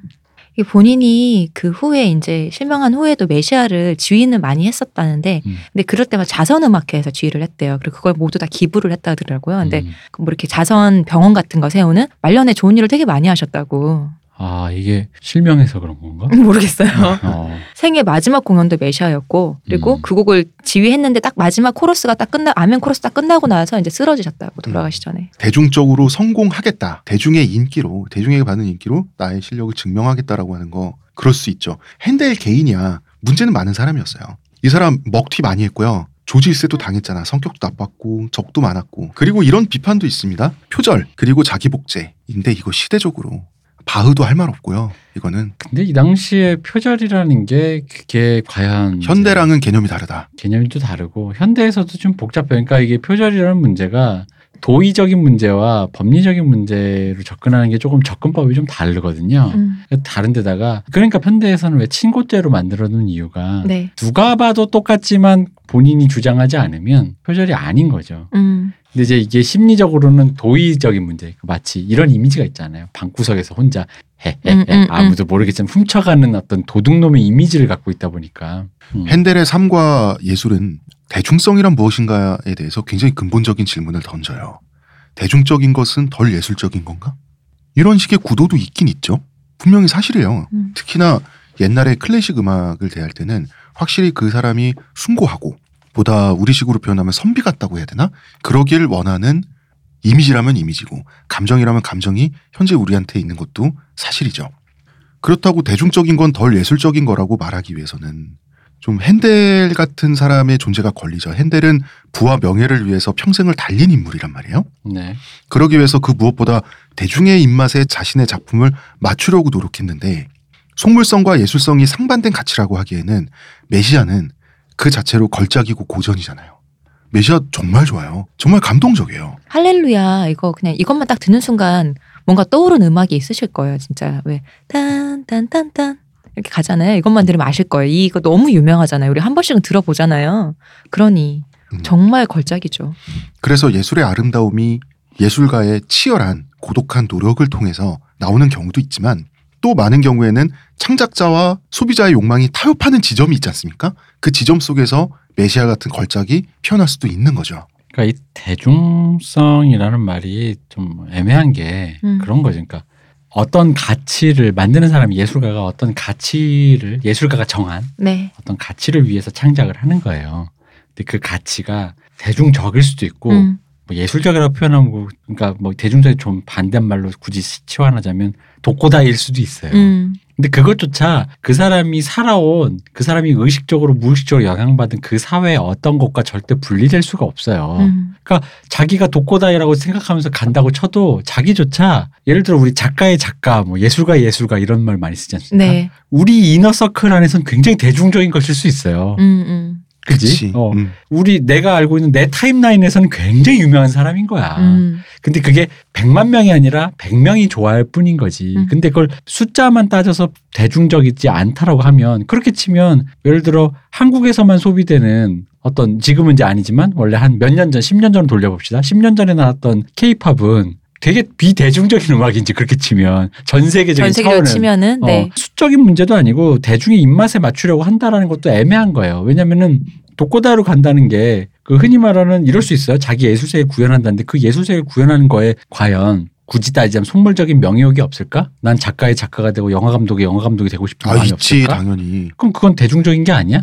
그거는 이제 거지. 그것도 욕망에 솔직한 어, 거죠. 그러니까 욕망인 거지. 나는 나를 위해서만 무언가를 해 어. 그렇진 않을 거 그러니까 아니에요 진짜로 대중적이지 않고 예술적인 굳이 그런 식으로 표현할 거면 아까 같이 성령으로 뭐 받아가지고 뭐 방언 터지는 것밖에 없어요. 내 손이 마음대로 움직여서 어, 나도 모르게 막 뭐가 터지는 거야. 그거는 정말 그럴 수 있는데 어, 소- 대중성과 거리가 먼 거라고 할 수 있지만 인간이란 건 그럴 수 없죠. 근데 이제 그거를 양립하는 가치로 놓고 마치 대중을 위해서 뭐 글을 썼다라는 가 음악을 작곡했다라는 게 굉장히 속물적인 취향으로 논다라는 건 좀 우습다는 거죠. 우습죠. 어. 근데 왠지 그런 이분법, 예술성과 대중성을 갈라치게 하는 이분법이 왠지 있, 있는 것 같잖아. 우리 의식 속에 특히나 이제 고전 음악, 클래식이라고 할 경우에는 더 그런 부분이 있는 것도 같은데 요 얘기는 나중에 우리가 예전에도 한번 했는데 아마 어쨌든 베토벤을 다루면서 한번 해야 될 것 같아요. 음. 그러니까 음악이라는 거를 기본적으로 그 왜 이런 거 있잖아요. 왜 예술가가 노래 같은 거 연주할 때 왜 환희에 찬 표정 지으면서 네. 하잖아요. 오르가즘. 어. 근데 실제로 그 연주를 할 때 그런 기분이 드는 건 사실이에요. 음. 근데 막 그런 기분을 때 사람들은 그때 느낀단 말이에요. 어떤 식이냐면 저 사람은 지금 뭔가 내가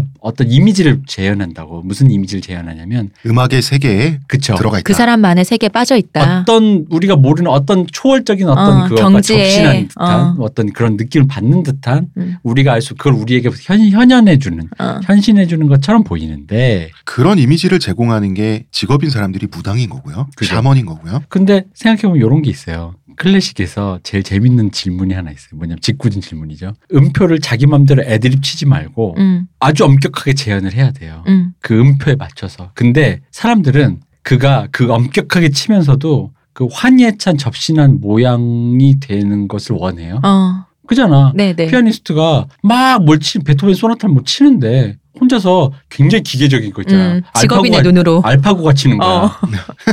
동공도 안 움직이고. 그러면 표정도 아무리 없이. 완벽하게 치더라도 왠지 아까 그 외모 얘기하는 것처럼 진 실제로 공연장에서 빈정이 약간 상한단 말이죠. 음. 그럼 그는 머리를 흔들거나 눈을 어, 감아서. 눈을 감거나 동공 지진이 온 거나 어깨를 들썩이면서 그 어. 무언가가 된 것처럼 하는 거를 만들어야 되는데 이게 형용 모순이야. 음. 악보의 원전과 거의 똑같이 일치하라는 요구와 어딘가에 그러려면 뭐냐면 이거를 통 합치하려는 작곡가가 어. 접신을 해서 그럼 이걸 합치하는 거지. 방법은 굳이 수사적으로 표현하면 이거밖에 없어요. 베토벤이 내 안에 들어왔다. 어, 그렇죠. 근데 이게 베토벤이 치는 거지 내가 치는 게 아니지. 이건 말이잖아 그냥 어. 알잖아 이건 말이잖아. 접신이 아니라 이제 접 베토벤. 음. 그러니까 특히나 현대 클래식 연주자들은 그런 가혹한 요구를 받는 거예요. 음. 기계적으로 치되 접신하는 사람이 돼야 돼. 그게 뭐야라는 느낌인 건데. 그렇지. 정말 하나의 실수도 음. 반, 음표 반 개 하나의 실, 반 개의 실수도 용납되지 않는 게 클래식의 세계잖아요. 네, 그렇죠. 근데 재즈처럼 정말 완전 접신한 것처럼 자기 내 네. 맘대로 내가 어. 내필 가는 대로 그냥 막 하는 게 아니란 말이죠. 그러다 보니까 어 이거 어떡하지라는 물음이 나오는 건데 그 재밌는 게 바로 그런 안에서 바로 분파되는 것들이 바로 이런 세속적인 것. 음. 대중적인 것, 예술적인 것, 뭔가 진정한 가치, 음. 지고 지순한 가치인데 예술가 개인의 가진 가치는 다 다르겠지만 뭐든지 다 모든 음악, 모든 창작품은 그냥 그 예술가 개인이 만든 그 가치에 봉사하는 거예요. 네. 맞아요. 그 가치를 뭘로 정할지는 그 사람의 마음이고 그죠. 한 가지 더 심포니, 교향곡이든 오페라든 당대에 유행할 때는 다 흥업이다. 음. 음. 음. 그 가치라는 게 본인이 의식적이든 무의식적이든 당대의 영향을 받고 자기 스스로 세운 어떤 거에 복무하는 거지 음. 그걸 같이 이렇게 이분법으로 나눈 다음에 세속적이네 음. 뭐 대중에 야합했네 야합이란 말이야 그 대중하게 맞추면 되게 천박한 게 되는 거야 맞아. 그렇게 어. 생각하죠. 아니 당대의 대중이 꼭 지금 나보다 천박해야 되나? 음. 당대의 대중이 메시아를 사랑했고 메시아를 사랑할 만한 대중의 취향을 맞추기 위해서 핸델은 또 스스로의 욕망에 솔직한 사람이잖아요. 해서 우리가 지금 메시아 같은 걸작을 감상을 할 수 있는 거잖아요. 그러니까 굳이 표현하자면 그 어떤 것의 결과물인 거죠 음. 아, 그러니까 누군가에게 안 좋게 들릴 수 있는 게 어 쩌면 굉장한 위대한 실험일 수 있어요. 음. 역사적인 어떤 네. 그런 지평을 열은 음악의 지평을 연 음. 순간일 수 있지 예술의 지평을. 근데 그것과 누구 귀에 쏙 들리게 아주 아름답게 어린 가- 울던 깐난애기마저도 그냥 눈이 번쩍 뜨이는 정도의 그런 걸 있을 수 있지. 이제 그 우왕청심원이야? 어, 어 이거 뭐야 이렇게. 어, 그런 사이에 그러니까 언어와 인종과 국경과 성별을 초월해서 그런 거 사이에 어떤 긴장 관계에서 예술가가 자기도 모르게 자기 스스로 무의식적으로 정한 자기 예술 원칙에 복무하는 거지. 영화의 예를 들면 지금도 그렇게 생각되잖아요. 대중성과 예술성은 함께 가기가 힘든 것으로 생각되어지잖아요. 음. 보통 대중적이면은 예술 영화. 대중적이면은 보통 상업 영화를 얘기하는 거고 예술 영화는 뭐 영화는 좋지만 사람은 들들겠네 뭐 이런 덜 보겠네 이런 느낌이잖아요. 그러다 보면 그거는 그런 식으로 결국- 이제 어. 나누는 거잖아요. 결- 그렇게. 나눠질 수도 어. 있지만 만날 수도 있고 음, 그렇게. 물과 기름처럼 분리되는 게 아니고 이 모든 창작자도 그렇고 소비자도 그렇고 다 1차원적인 욕망의 진흙탕 음. 굳이 진흙탕이라고 하면 거기서도 충분히 연꽃은 피어난다. 그럼요. 왜냐하면은 지금 만약에 지금 한창 유행하고 있는 케이팝을 네. 케이팝의 음악을 뜯어보자면 케이팝의 사운드는 요즘은 이제 거의 힙합 베이스 일렉트로닉으로 네. 붙여졌는데 그럼 생각해 보자고 그 그거는요 원래 그 옛날 일렉트로닉 처음 나오던 그 시절로 치면은 굉장히 실험적이고 굉장히 전위적인 사운드의 실험에서부터 시작돼서 여기까지 온 거란 말이야 사운드가 전자 악기가 음. 그 작곡법도 마찬가지란 네. 요즘은 그냥 평범하게 막 갖다 쓰지만 그런 이 방식들이 기본적으로 옛날에 클래식부터 시작해서 재즈까지 동원돼서 수많은 실험들에 의해서 쓴 거라 이렇게 된 것들이 다, 이- 다 들어와 있는 거지. 근데 이제 그 모든 것들이 다 들어와서 이제는 굉장히 대중적이 된 거잖아요. 음. 근데 이거 어디서 어떻게 만날지 모르지만 실험도 중요하고 대중적인 것도 중요한데 이것이 양립하는 어떤 적대적인 가치는 아니다라는 음. 거지. 근데 이걸 잘못 알면, 그러니까 왜냐면 이걸 알면 우리도 그자 예술가 특히 글 쓰거나 예술 전공하는 사람들이 초창기 대 전공을 처음 시작할 때 네. 자기들끼리 이제 술 먹는 친구들이 생겼을 때 음. 바로 요거에 빠지거든. 음. 자기들끼리는 그걸 알거든. 좀 좋은 걸 아니까. 네. 그걸 아는데 왠지 요즘 흥행하는 음악이나 영화는 그게 아닌 것 같아. 어, 그러니까 질 떨어지는 것 같아. 말하는 국계론 있잖아. 어. 국계론. 대중이 무식하고 어, 멍청해서 이런 본능도 없고. 어, 이런 영화 이런 음악이나 듣고 어. 알지도 못하고 어. 라는 거라는 거지. 어. 그거는 대표님 근데 또 한편으로는 이해해줘야 될 게 너무 빠지기 쉬운 함정이야. 음. 아 근데 물론 나는 그 창작자들 입장에서는 응? 창작자들 아, 입장에서는 저- 정말 빠지기 초창기에 빠지기 너무나 쉬운 함정이라서 사람이 원래 어, 남욕하는 게 제일 쉬워요. 아, 이, 그, 그러니까 이 대- 방금 대- 지금 대표님 말씀하시는 거는 창작자 입장에서 혹은 이제 고급 소비자 입장에서 대중과 예술을 어떻게 분리하는가 그 초창기 과정을 음. 분리가 일어나는 그 초창기 과정을 말씀을 하시는 건데 근데 이제 이렇게 생각하는 거지. 그러니까 그걸 대중적이다라고 하는 순간 진영이 갈리는 거지. 그러니까 네. 나는 그렇게 생각해. 그러니까 그냥 소수 취향인 거야. 음. 현재 타임라인에서는. 근데 그게 어느 순간 다수의 지지를 받는 취향이 될 수가 있는데 나는 우연찮게 소수가 좋아하는 취향을 좋아하게 됐거나 발견하게 되었다 음. 정도에서 그쳐야지. 그러니까 고급이 되러 가면 안 되는 어, 거지. 그러니까 고- 그러면 이제 아까 같이 그, 그 핸- 핸들이 반격받았던 네. 것처럼 그 취향이 권력이 돼서 누군가를 배제하려는 시도를 하게 된단 음. 말이에요. 무식한, 무식해가지고 알지도 못하는 게 이런 식이라는 귀도 거지. 없네. 이러면서. 그렇게 되면은 이제 완전히 이상해지는 거야. 이- 예를 들어 그렇게 되면 어느 순간 저기 아마 서, 서구의 어딘가에선 또 지금 케이팝 들으면서 그럴 거 아니야. 너 아직도 이런 것도 모르니? 이런, 어. 이런 분명히 있을 거란 말이지. 어?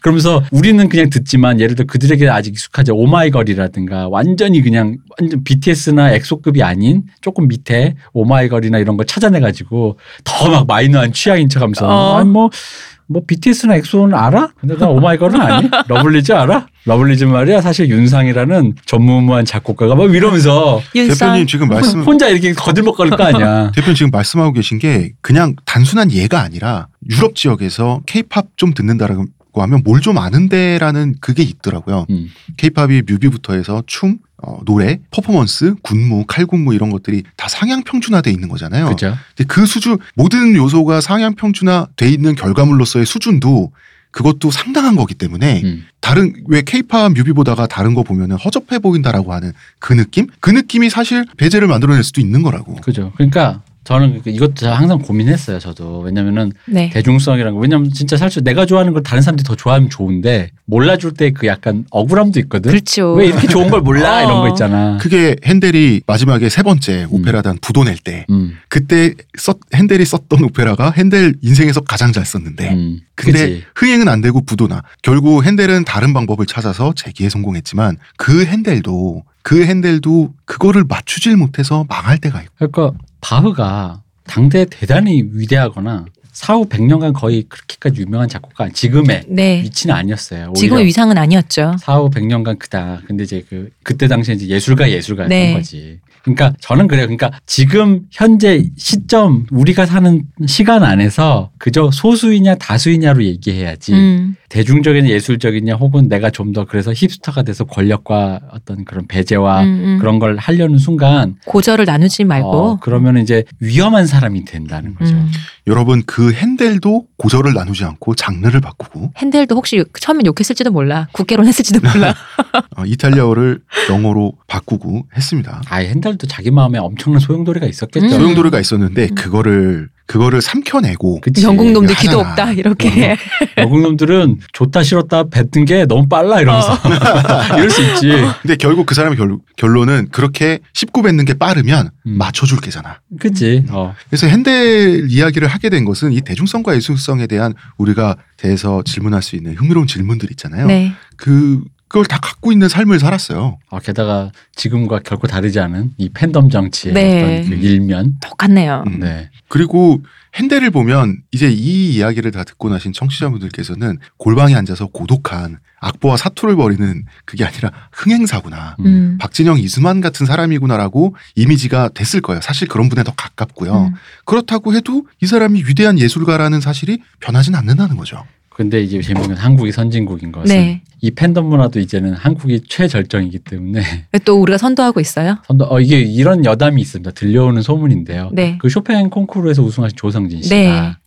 저 외모도 되게 네, 좀 여리여리하니. 곱상- 어, 곱상하고 네, 귀여우시잖아요. 좀 그렇잖아요. 네. 아이돌 같잖아요. 네, 소년 같잖아요. 그러다 보니까 그분을 아이돌 팬덤처럼 소비하시는 분들이 좀 계시대요. 음. 그러니까 이렇게 그냥 음반 사들고 조용히 듣는 게 아니라 음. 막 직접적으로 막 찾아가서 막 사진 어, 찍고 막. 네, 음. 쫓아다니고. 근데 어. 조성진 씨를 이제 그 유럽 쪽에서 관리하는 쪽에서는 네. 이런 식의 팬덤의 그 어떤 그 접근법이 어프로치가 처음인 거야. 어, 이런 연주자에게는 왜냐면 자기들은 클래식 아티스트들의 팬덤이 이런 식으로 다가오는 어. 게 없는데 그러니까 좀 어려워하지 않고. 어, 다, 당황해가지고 이걸 어떻게 볼까 하고 뭐 이렇게 약간 어떻게. 받아들일지, 어, 음. 찾아봤더니 음. 이게 한국적인 어떤 되게 특수한 어. 팬덤 문화에 기인하는데 그쪽은 아직 적응을 아직 못한 상태고 어. 지금 이게 근데 좀 우리 점- 너무 흔한 일. 어, 점점점 이게 좀 강해지고 그쪽으로 불이 옮겨 붙는 중은 아닌가 어. 약간 이런 우려가 있더라고요. 음. 근데 이게 우려인지 언제는 모르겠는데. 우려할 일인가? 그런 일이 있대요. 네. 그거 보면서 이런 류의 그 극한의 팬덤 문화도 한국이 선도한다.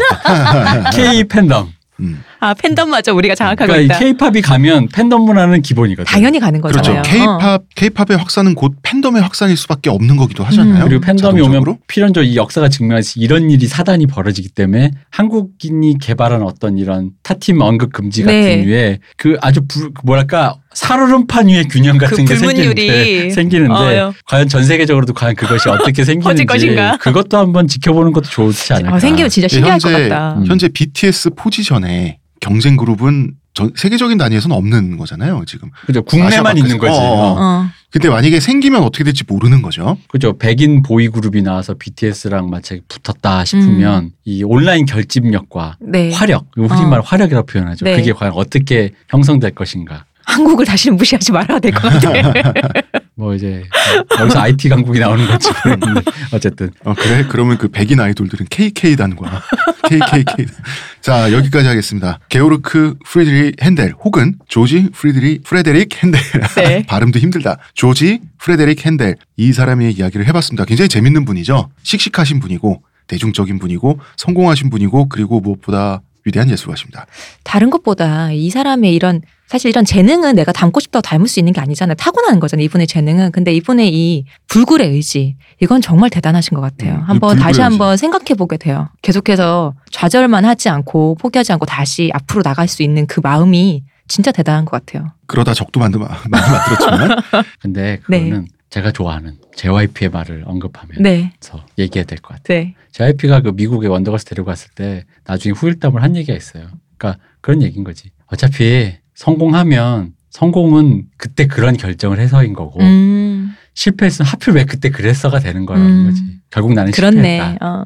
그러니까 사람 마음이라는 게 그런 늘 그런 거고 이걸 보면서 느낀 결론은 단 하나입니다. 흥업의 세계는 그때나 지금이나 어, 똑같다. 그럼 음, 어. 똑같다. 아, 이 몇백 년 전인데도 참. 대중은 알 수 없다. 그리고 아, 맞아요. 어제 의 어. 대중이 오늘 같지 않다. 어. 무엇보다 창작자가 대중을 예측하기란 힘들다. 음, 여기까지 할까요? 문화평론가 이동규 대표님, 감사합니다. 의문의 그녀 시호님, 감사합니다. 감사합니다. 저는 작가 홍대선입니다.